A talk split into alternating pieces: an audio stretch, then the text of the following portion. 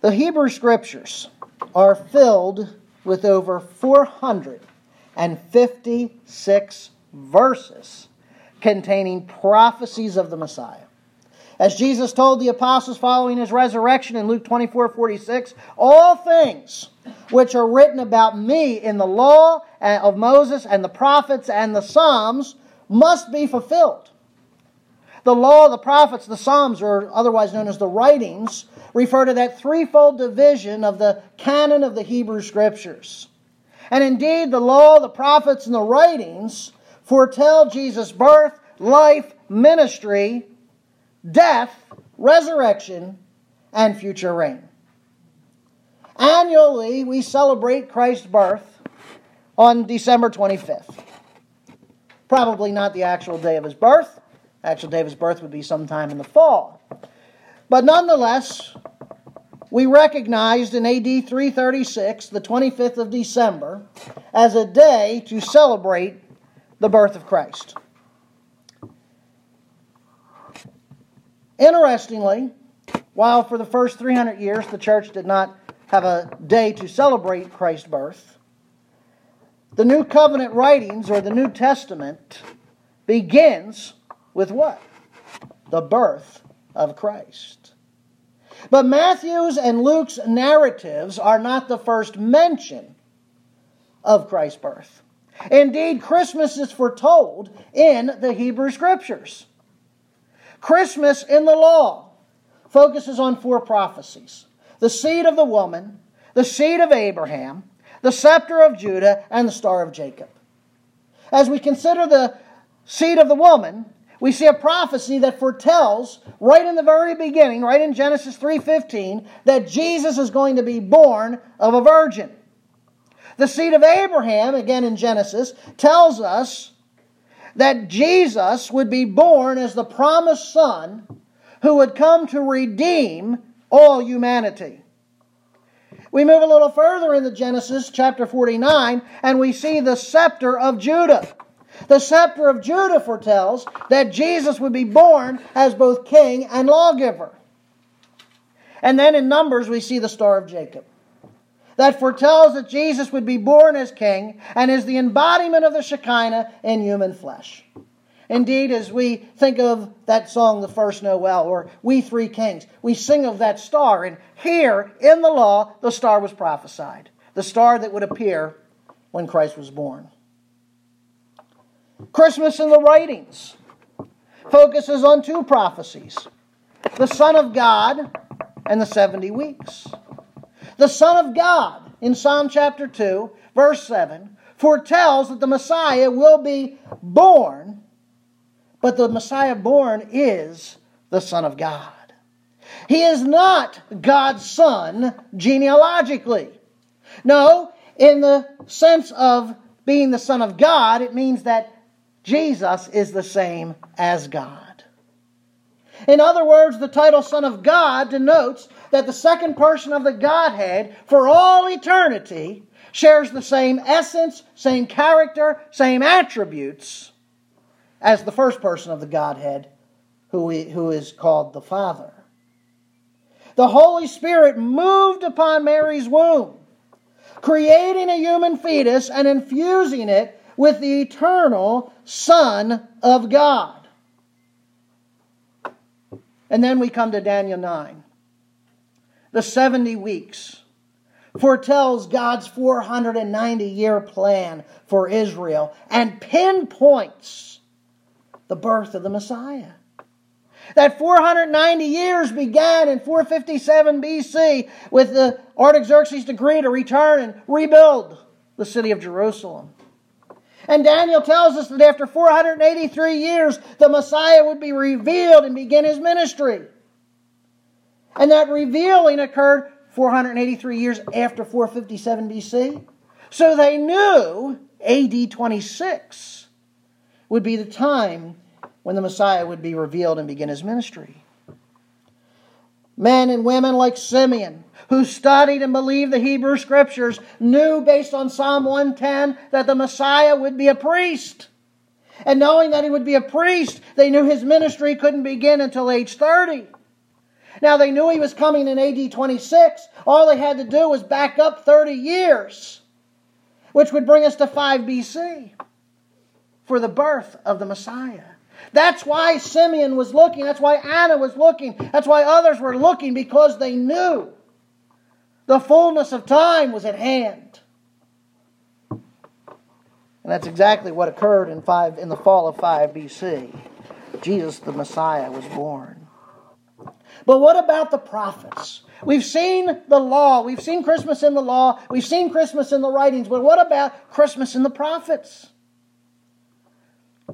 In Luke chapter 1, we can turn over there for a moment. Luke chapter 1, verses 68 to 70, will set the stage for Christmas in the prophets. Now, in Luke chapter 1, we do not begin with Jesus. We begin with the birth of John the Baptist. We begin with a priest named Zacharias and his wife Elizabeth. And they're barren. They don't have any children. She's unable to conceive. And God miraculously moves upon her womb so that her and Zacharias are able to conceive. And she gives birth to a son named John. You'll recall that Zacharias didn't believe the angel. He doubted, and because he doubted, God struck him and made him mute. He was unable to speak until the birth of his son. Luke chapter 1, verse 68 says Zacharias was then filled with the Holy Spirit and prophesied, saying, Blessed be the Lord God of Israel, for he has visited us and accomplished redemption for his people. And he has raised up a horn of salvation for us in the house of David his servant, as he spoke by the mouths of his holy prophets of old. Again, here's Zacharias the priest. His son has been born. He's named him John. And all of a sudden, God opens his mouth and he is possessed by the Holy Spirit and begins prophesying of the Messiah. And he declares that the Messiah will be the horn of salvation. Now, a horn, an animal horn, was a symbol of power. And so he prophesies that the Messiah will have the power of salvation. He will have the power to redeem. And this redemption is not only from Israel's oppression, from Israel's enemies, but also redemption from sin. Zechariah also declares that the Messiah would come from the house of David. The horn of the animal not only is a symbol of power, but the horn of the animal was used to anoint Davidic kings. And so the Messiah is prophesied here to be the anointed king. Zechariah also declared that the Messiah's birth was predicted by the holy prophets from of old. And indeed, Christmas in the Hebrew Scriptures concludes with the prophets. Notably, the prophets focus on four prophecies the seed of David, the sign of the virgin, the stem of Jesse, and the small town. So we're going to begin Christmas in the prophets. We're going to begin in 2 Samuel chapter 7, verses 12 to 13 and 16. Let's turn over to 2 Samuel 7, 12 to 13 and 16. Now remember that threefold division. The prophets, okay, begin with Joshua and Judges, that's one scroll, and then Samuel and Kings is another scroll, uh, and then we move down into Isaiah and Jeremiah and so forth, and, and end with the uh, final scroll of the 12 minor prophets. But the book of Samuel is considered one of the prophets. Why? Well, Samuel's the, basically a prophet. Okay, he's not a, really a priest. He's definitely not a king. He's a judge, but he's a prophet. And so we're going to begin here in 2 Samuel chapter 7, verses 12 to 13. And this isn't the prophet Samuel now speaking, but another prophet by the name of Nathan. Nathan says to David, When your days are complete, and you lie down from your fathers, I will raise up your descendant after you, who will come forth from you. I will establish his kingdom. He shall build a house for my name, and I will establish the throne of his kingdom forever. Your house and your kingdom shall endure before me forever. Your throne shall be established forever. Now, let's set the context here of 2 Samuel 7. David wants to build a temple. a temple for God. And so in verses 1 through 5, David goes to Nathan the prophet and says, I'm going to build a temple for God. However, Yahweh speaks to the prophet Nathan in verse 6 and 7, uh, saying this I have not dwelt in a house since the day I brought up the sons of Israel from Egypt, even to this day. But I have been moving about in a tent, even in a tabernacle. Wherever I have gone with all the sons of Israel, did I speak a word with one of the tribes, which I commanded to shepherd my people Israel, saying, Why have you not built me a house of cedar? In other words, though David wanted to build a temple, God never, ever commanded a temple to be built. The only thing God commanded them to build was what? A tabernacle, a movable device that could be set up and taken down. Now, that tabernacle was certainly patterned after the temple in heaven. But God's intention was never to have a temple built by man on earth. Now, David, a little bit of self fulfillment, sees Solomon as the one who, as the descendant, who is the Messiah, who's going to build the temple. And when you, when you develop a Messiah complex, you begin to understand how Solomon fell it was never God's intention for Solomon to build the temple. God never commanded David to build it, he never commanded Solomon to build it. He never commanded the exiles to rebuild the temple. And he certainly didn't command Herod to build the temple. Did God intend a temple to be built? Yes. By a descendant of David? Yes. But not the one they were thinking. Nonetheless, God makes a covenant with David. And in this covenant, Yahweh promises that his descendant would reign on the throne over his people forever. I will raise up your descendant after you. I will establish his kingdom. He will build a house for my name. I will establish the throne of his kingdom forever. Now, no focus on that word, descendant. Now, when we go back to Genesis 3:15, we were introduced to the seed of the woman. And in Genesis 17, verses 7 and 8, we were introduced to the word descendant, both rendering the same Hebrew term zerah. Here in 2 Samuel 7, verse 12, the descendant also renders the same term zerah. In all three uses, it's a singular masculine noun.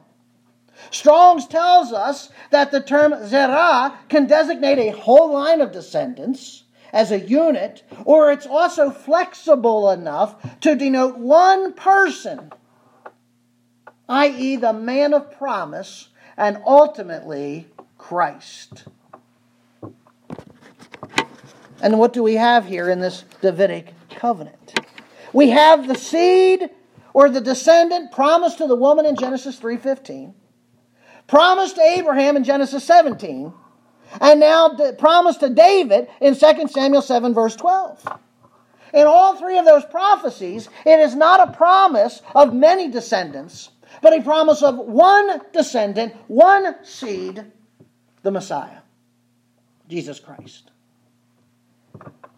In Matthew chapter 1 and verse 1, Matthew identifies the seed. He identifies the descendant. He identifies him as Jesus the Messiah, the son of, the descendant of David.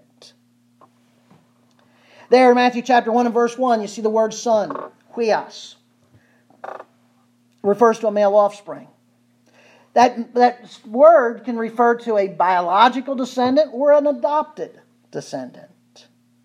So even if the son is not a biological descendant, as long as they've been adopted as a son, they have the same legal claim to David's throne. Now, Matthew follows all the way down until we come to Joseph. And we know that Jesus was not Joseph's biological son, but he was his adoptive son. And as the adopted son of Joseph, Jesus has the legal right to be David's heir and to sit on the throne of, of David as king. just as promised in the Davidic covenant. Continuing in Matthew chapter 1 for a moment, David is mentioned by name five times in 17 verses. In the first 17 verses of Matthew's chronicle, Matthew's genealogy, David's mentioned five times. To further drive home his, the Messiah's relationship with David, Matthew divides his chrono- chronology into three sections of 14 generations each. So we have Abraham to David, David to the deportation to Babylon, and from the deportation of Babylon to the Messiah. And all three of those divisions all focus around the Davidic monarchy. The first 14 generations are pre monarchy, the second 14 generations are monarchy, and the last 14 uh, generations are the post monarchy. And by ordering this chronology into three groups of 14, Matthew presents uh, something systematically and memorably. But there's more to this organization than being systematic and memorable.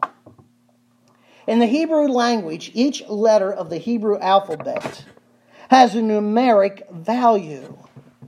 Now, the number 14 in Hebrew is conveyed by three Hebrew letters Dalat, or D, what we would say is D, duh. The Wa, or the Vav, depending on this, how you pronounce it, and the Dalet, and another Dalet. Okay, so we have Dalet, Vav, Dalet. Now, Dalet is the equivalent of the number 4. The Vav is the equivalent of 6. Numerically, if I write out Dalet, Vav, Dalet, I have the equivalent of 4 plus 6 plus 4, which would be what? 14. Now, when I write out Dalet, Vav, Dalet, it also spells out a name. Whose name? Dawid, or David, David. David's name is all over this. Why? To show that Jesus the Messiah is the fulfillment of the prophet's uh, uh, statement about the seed of David. By presenting Christ's genealogy in groups of 14, Matthew further underscores that connection he leaves no doubts that Jesus was the divinely promised seed of the woman, the divinely promised seed of Abraham, and the divinely promised seed of David, who would reign forever upon this throne. And that is the one who will build the temple. As the promised seed, Jesus is the Messiah, the anointed one, sent to redeem humanity. Christmas and the prophets continues in Isaiah 7:14. Let's turn over to Isaiah 7:14. In Isaiah 7:14 we have the prophecy of the sign of the virgin, the prophecy of the sign of the virgin.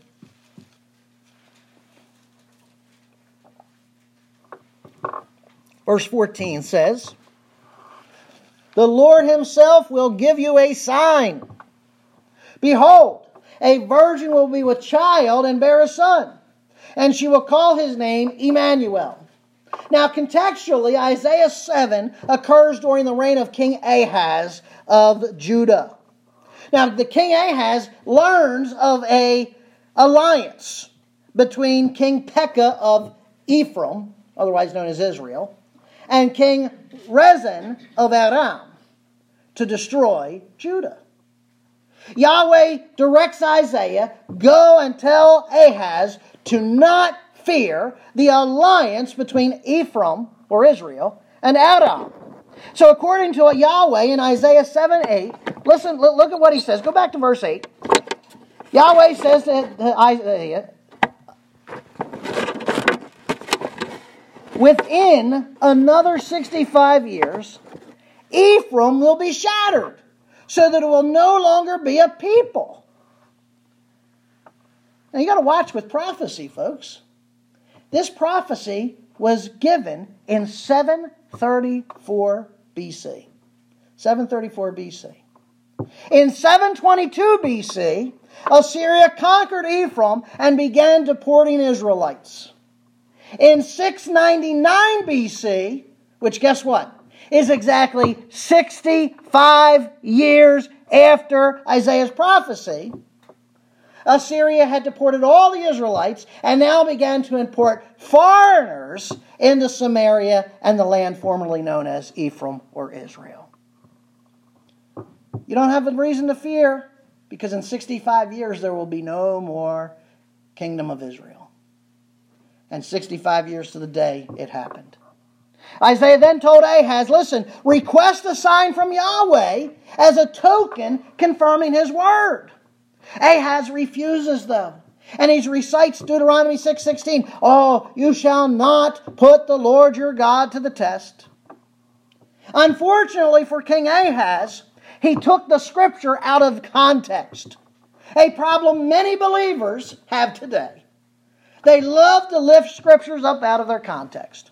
You see, the reason he misquoted that scripture was because he wasn't pious. No. It was because he really didn't believe what God had said through his messenger Isaiah. Listen, if the prophet of God tells you to request a sign, then, friends, it is not going against what God said in other scripture. Him asking for a sign is obedience to what God said to, for him to do. He wasn't testing God, but he wanted to sound pious when he really wasn't. He simply was covering up the fact that he didn't believe what God said. Nonetheless, Isaiah says, the Lord Himself will give you a sign. If you won't ask for a sign, God's going to give you one anyway. And notice that word sign, ot. It denotes a miraculous event performed by a divine being. A miraculous event performed by a divine being. Specifically, what is the sign? The sign is that a virgin will be with child and bear a son. Isaiah is clear that Jesus' conception via a virgin was a divinely designed, extraordinary event confirming that he was the Messiah. And despite skeptics who claim that Isaiah 7:14 should be rendered as a young woman with child, the text has historically been translated as a virgin will be with child. The term rendered as virgin here is the verb alma, or the term alma which is a marriageable girl or young woman until the birth of her first child. Now, seven times the Hebrew term Alma is used in the scriptures. And all seven times it describes a young virgin woman. When the translators came along and created the Septuagint, they understood the meaning of Alma and so they consistently rendered the Hebrew term with the Greek term parthenos. Parthenos refers strictly to a woman who has had no sexual relations with a man. We call that what? A virgin. So the translators of the Septuagint, 250 BC, understood the word alma to mean virgin. Mary's virginity is further brought forward in Matthew 1:23 when Matthew quotes the Isaiah 7:14 prophecy. How does he translate it? He translates the term Halma with Parthenos. We look at the genealogies of Matthew and Luke. Both in Matthew and Luke's genealogies, we have a confirmation that Mary was a virgin when she conceived Jesus and remained a virgin until after she birthed Jesus. Now, yes, she did go on and have other children with Joseph. But she had no relations with a man before Jesus' birth, and she didn't have relations with a man until after he was born. Throughout Matthew's record, Matthew 1 2 to 16, we see the phrase, so and so was the father of so and so. That phrase, was the father of, renders the Greek term genao. Genao. Now, the active voice of Genao refers to the male agent responsible for the conception of a child. So, hence, Abraham what? Fathered Isaac, Isaac fathered Jacob, Jacob fathered Judah, so on and so forth. But in verse 16, we have something different. Matthew changes from the active to the passive voice of Genao. Joseph, the husband of Mary, by whom Jesus was born. Now, that passive voice tells us something. It tells us that Joseph was not the father. He did not sire Jesus. Also, look, notice again there in Matthew 1:16, Joseph the husband of Mary, by whom? That prepositional phrase by whom is important because it's a feminine pronoun there, pointing back to who? Not Joseph, but to Mary. In other words, Joseph was the husband of Mary, but it was solely Mary who was involved in Jesus' birth. If we go over to Luke 3, verses 23 to 31, Luke's genealogy, we see a very similar occurrence. Here we have the use of the phrase son of. So from verse 23 to verse 31, so and so was the son of so and so, the son of so and so, the son of so and so. In other words, person A, birth person B, person B, birth person C. Now, again, looking at it in the Greek, every usage of, of that phrase son of is preceded by an article, the. The son of, the son of, the son of except in verse 23. Jesus was supposed the son of Joseph. Now, yes, there's a the there in the English for readability. But in the Greek text, there is no definite article there before the son of Joseph. That's why the translators render it as supposed, thought to be, considered to be.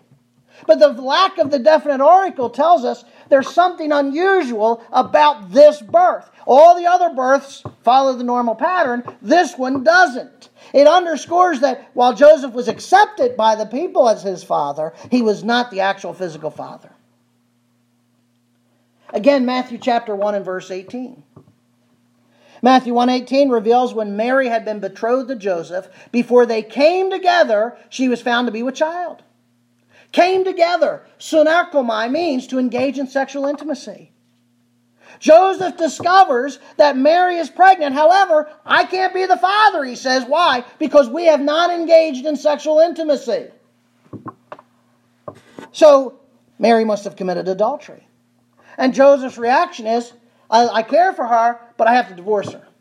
But I'm going to do it privately because I do care for her.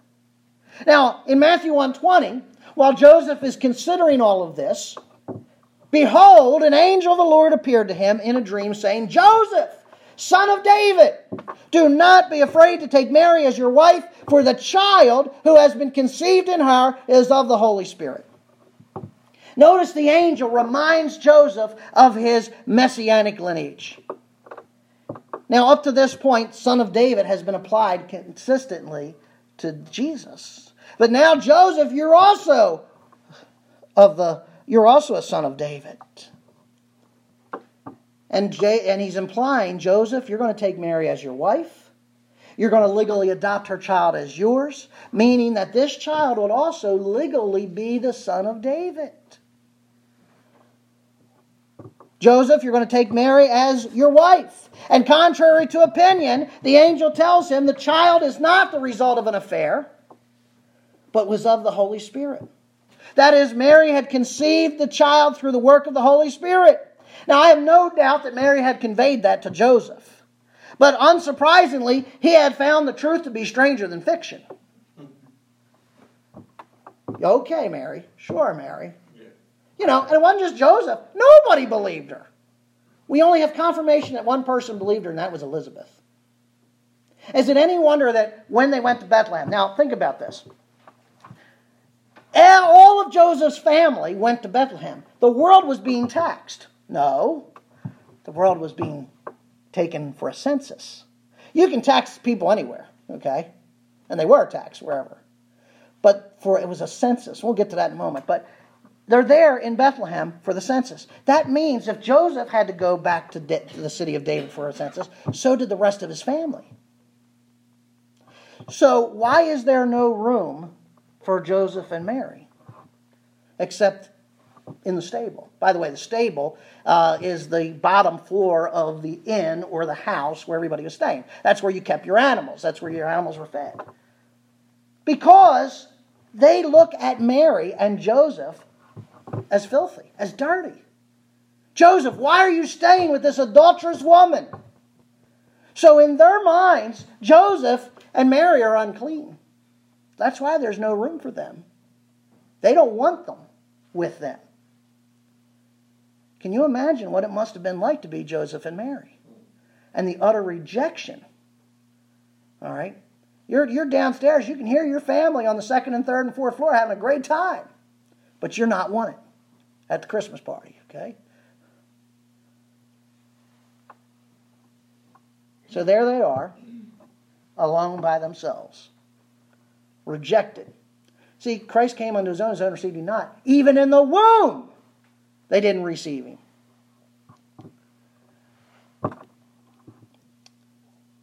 And then in Matthew 1 22 and 23, we have some exposition by Matthew. He says, All this took place to fulfill what was spoken by the Lord through who? The prophet.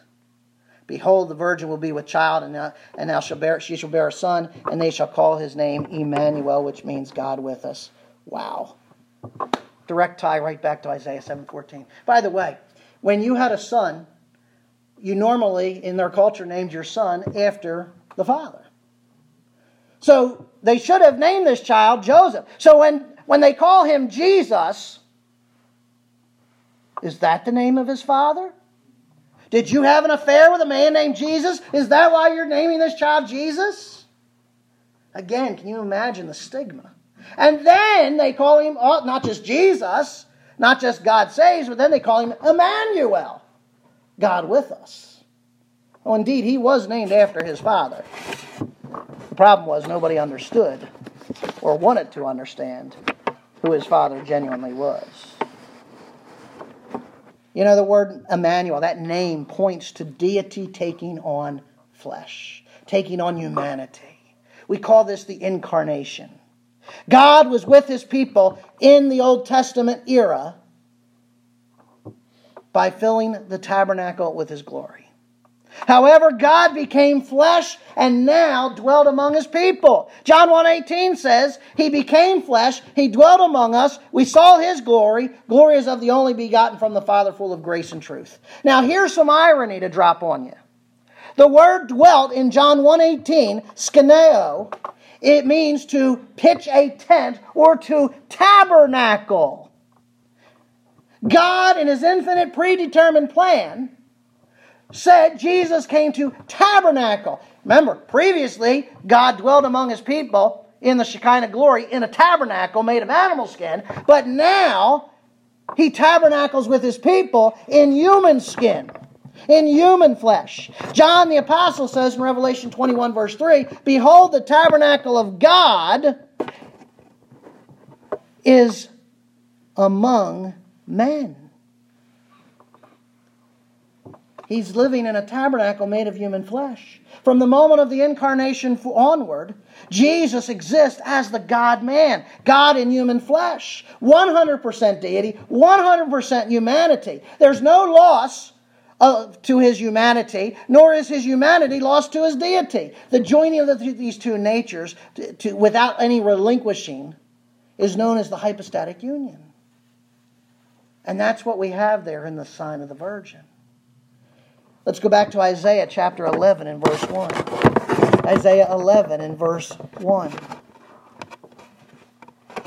Christmas and the prophet continues in Isaiah 11 1 with the prophecy of the stem of Jesse. The stem of Jesse. Verse 1 of Isaiah 11 Then a shoot will spring from the stem of Jesse, and a branch from his roots will bear fruit. Now we have right here a prophecy telling us that the Messiah is going to come through the Davidic line. Notice the term stem, geza, refers to a tree stump that remains after being cut down. At this point in Israel's history, the Assyrians had decimated Israel. Israel was like a tree cut off at the stump. But Isaiah foretells that that decimated remains from that decimated remains, from this stump, a shoot will spring forth from the stem of Jesse. Now, that word shoot, hoter, refers to a twig or branch that grows out of a tree. You ever seen a stump and there's branches growing out of the stump? That tells us that there's still life in the roots. And indeed, even though Israel was cut off, the stump remained. There's still life in that root. And that root is who? The root is Jesse. And from that root, a shoot will come forth. Now, interesting, that word shoot not only, not only means a branch, but it can refer to a male son. Interestingly. So, from the root of Jesse, a son is going to come forth. That son is none other than the Messiah. Notice the parallel line. A branch from his roots will bear fruit. Now, the word branch there, nazar, is synonymous with the term shoot. In other words, from the root of Jesse will come a branch. That branch will be the Messiah. Now, here's where it becomes interesting. The city of Nazareth derives from this term Nazar, or branch. The town of Nazareth can literally be rendered as branch town. Branch town. The town of the branch. What do you call citizens of Nazareth? You call them Nazarenes. Or what? Branches. And so in Matthew 2:23, it says that Mary, Joseph, and Jesus came and lived in a city of Nazareth to fulfill what was spoken by the prophets. He shall be called what? A Nazarene. He shall be called a branch in fulfillment of Isaiah 11 and verse 1. Jeremiah builds on this. In Jeremiah 33, verse 15 to 16, he says, In those days, at that time, I will cause a righteous branch of David to spring forth. He shall execute justice and righteousness. In those days, Judah will be saved, Jerusalem will dwell in safety. For thus says the Lord, David shall never lack a man to sit on the throne of the house of Israel. Now, Jeremiah is looking to the future yet. He's looking to that day, the day that's coming when he will, when the Lord will restore the fortunes of Israel and Judah, when he brings them back to the land, as he says in Jeremiah 30 and verse 3. But he brings them back. He restores their fortunes. He restores their land. Why? Because of the righteous branch of David that springs forth from David's line. That branch of David. Now, here Jeremiah uses a different term for branch. He uses the word sama. Isaiah used nazar. Now, they're synonymous terms and can be used interchangeably.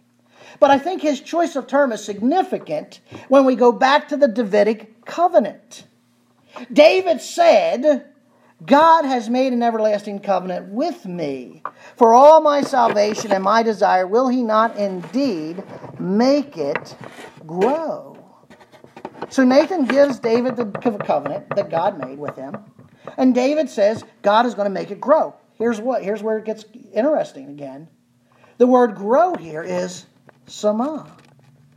He will make it sprout a branch. David declared his descendant is going to sprout like a tree branch. And so when Isaiah and Jeremiah refer to the Messiah as sprouting forth as the stem of Jesse or the branch of David, they're proclaiming that Jesus the Messiah is the fulfillment of the Davidic covenant. David shall never lack a man, Jeremiah says, to sit on the throne. Now, some say, well, that's impossible. That's unattainable. The, the Davidic uh, kingdom ceased in 586 BC. But that's a misinterpretation of the text.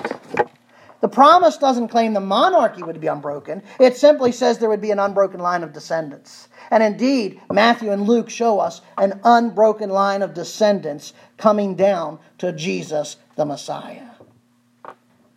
Matthew 1 6, he traces his lineage back to David the king. He traces it from David to Solomon, down through Joseph, and finally to Jesus.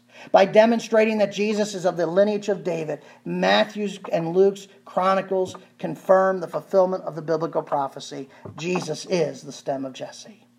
One final passage, and that's in Micah 5 and verse 2. Micah chapter 5 and verse 2. Christmas and the prophets concludes in Micah 5 2 with the prophecy of the small town. The small town.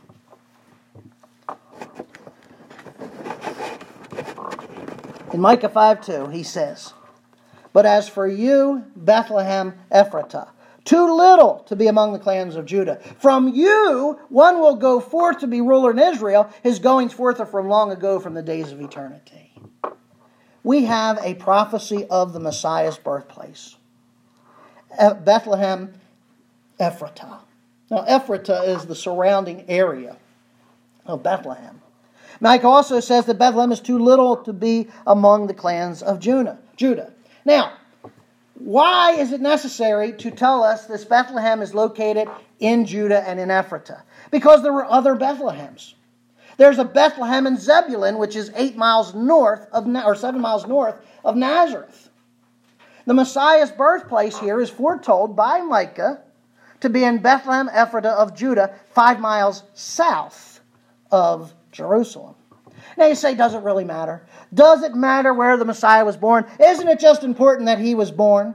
My friends, it is utterly important that he was born in the right Bethlehem. Because if he was born in any other Bethlehem, he couldn't have fulfilled the prophecy of Genesis 49:10, which says, The scepter will not depart out of where? Judah. So the king has to be born where? In Judah. Furthermore, he has to be a descendant of David. And Bethlehem is what? The city of David. When Herod inquired as to where the Messiah was to be born, the religious leaders confirmed Micah's prophecy. They said in Matthew 2 5, uh, in Bethlehem of Judea, for this has been written by the prophet. And you, Bethlehem, land of Judah, are by no means least among the leaders of Judah, for out of you shall come forth a ruler who will shepherd my people. Bethlehem, least among the clans of Judah such a little town. It was such a small town that you cannot find a record of Bethlehem being inhabited in the list of Joshua 15 or Nehemiah 11. But yet, from this town, that's how small it is, didn't even make the census record. But from this town, one will go forth for me to be ruler in Israel. And that one is who? None other than the Messiah. In Matthew 2 6, they also add a ruler who will shepherd my people Israel. This doesn't come from Micah, but from 2 Samuel 5 2. Will shepherd. It means that Jesus, the Messiah, is going to lead with care and compassion. The Messianic King will rule as a shepherd, caring and having compassion upon his sheep. Micah also says here that his goings forth are from long ago, from the days of eternity. Now he not only tells us the Messiah's birthplace, but where the Messiah originates. He doesn't originate in Bethlehem. He's born in Bethlehem, but he originates in eternity, in the distant past, in the days of eternity. In other words, his origin is divine. He is God in the flesh. He's the eternal God. You know, it's noteworthy that the rabbis of the day taught that Jesus would be revealed, the Messiah rather, would be revealed at a place called Migdal Eder, Tower of the Flock. And you find that teaching in a very ancient uh, commentary on the Torah, uh, specifically on Genesis. And it refers to a tower built in an area where sheep were herded. Now, here's why this is significant. In Genesis 35 19, Rachel, remember Jacob's wife, died and was buried on the way to Ephrath, or Ephratah, that is Bethlehem. And after burying his wife, Genesis 35 21 reveals that Jacob journeyed on and pitched his tent beyond the Tower of Eder. Eder's about a mile from Bethlehem if you're heading towards Hebron. Let's fast forward now to the Second Temple period. In Baba Kamma 7 7 of the Talmud, sheep herding was outlawed throughout the land of Israel, except, except in the surrounding area of Jerusalem known as the Migdal Eder, the Tower of the Flock. So there's no other place in Israel, in the land of Israel, where you can raise sheep because sheep just will devour the entire agriculture. Okay. The only area you could shepherd sheep was in the surrounding area of Bethlehem of Ephratah in Judah. And then we go right to Luke chapter 2, verse 8 to 11. In the same region, what region? The region of Bethlehem, Ephratah of Judah. There were shepherds Wonder where that region was? Tower of Eder, Eder Migdal. In the same region, there were shepherds staying out in the fields, watching over their flocks by night. Again, the only place shepherds can be in the entire land of Israel. And an angel of the Lord suddenly stood before them, said to them, Do not be afraid. Behold, I bring you good news of great joy for all people. For today in the city of David, did they wonder, gee, I wonder where the city of David is? No, they knew Bethlehem. There has been born for you a Savior who is Christ the Lord. And the rabbis were so close to the truth, and yet they missed it by a mile. They knew the Messiah would be revealed at Migdal Eder to the shepherds. And that's exactly what God did. How fitting that the Messiah, the son of David, would be born in the city of David's birth, and like his earthly ancestor, be a shepherd.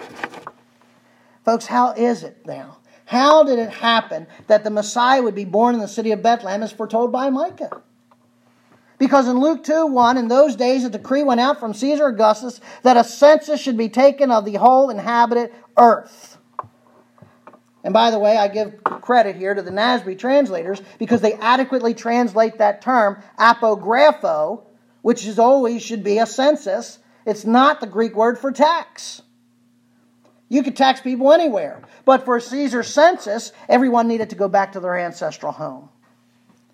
And so in Luke 2 3, everyone was on his way to register for the census, each to his own city. Accordingly, then, Joseph, a descendant of David, took Mary, his espoused wife, went to Bethlehem, the city of David, to register for the census. Luke 2 4 says, Joseph went up from Galilee, from the city of Nazareth, down to Judea, the city of David, which is called Bethlehem, because he was of the house and family of David, in order to register along with Mary, who was engaged to him and was with child.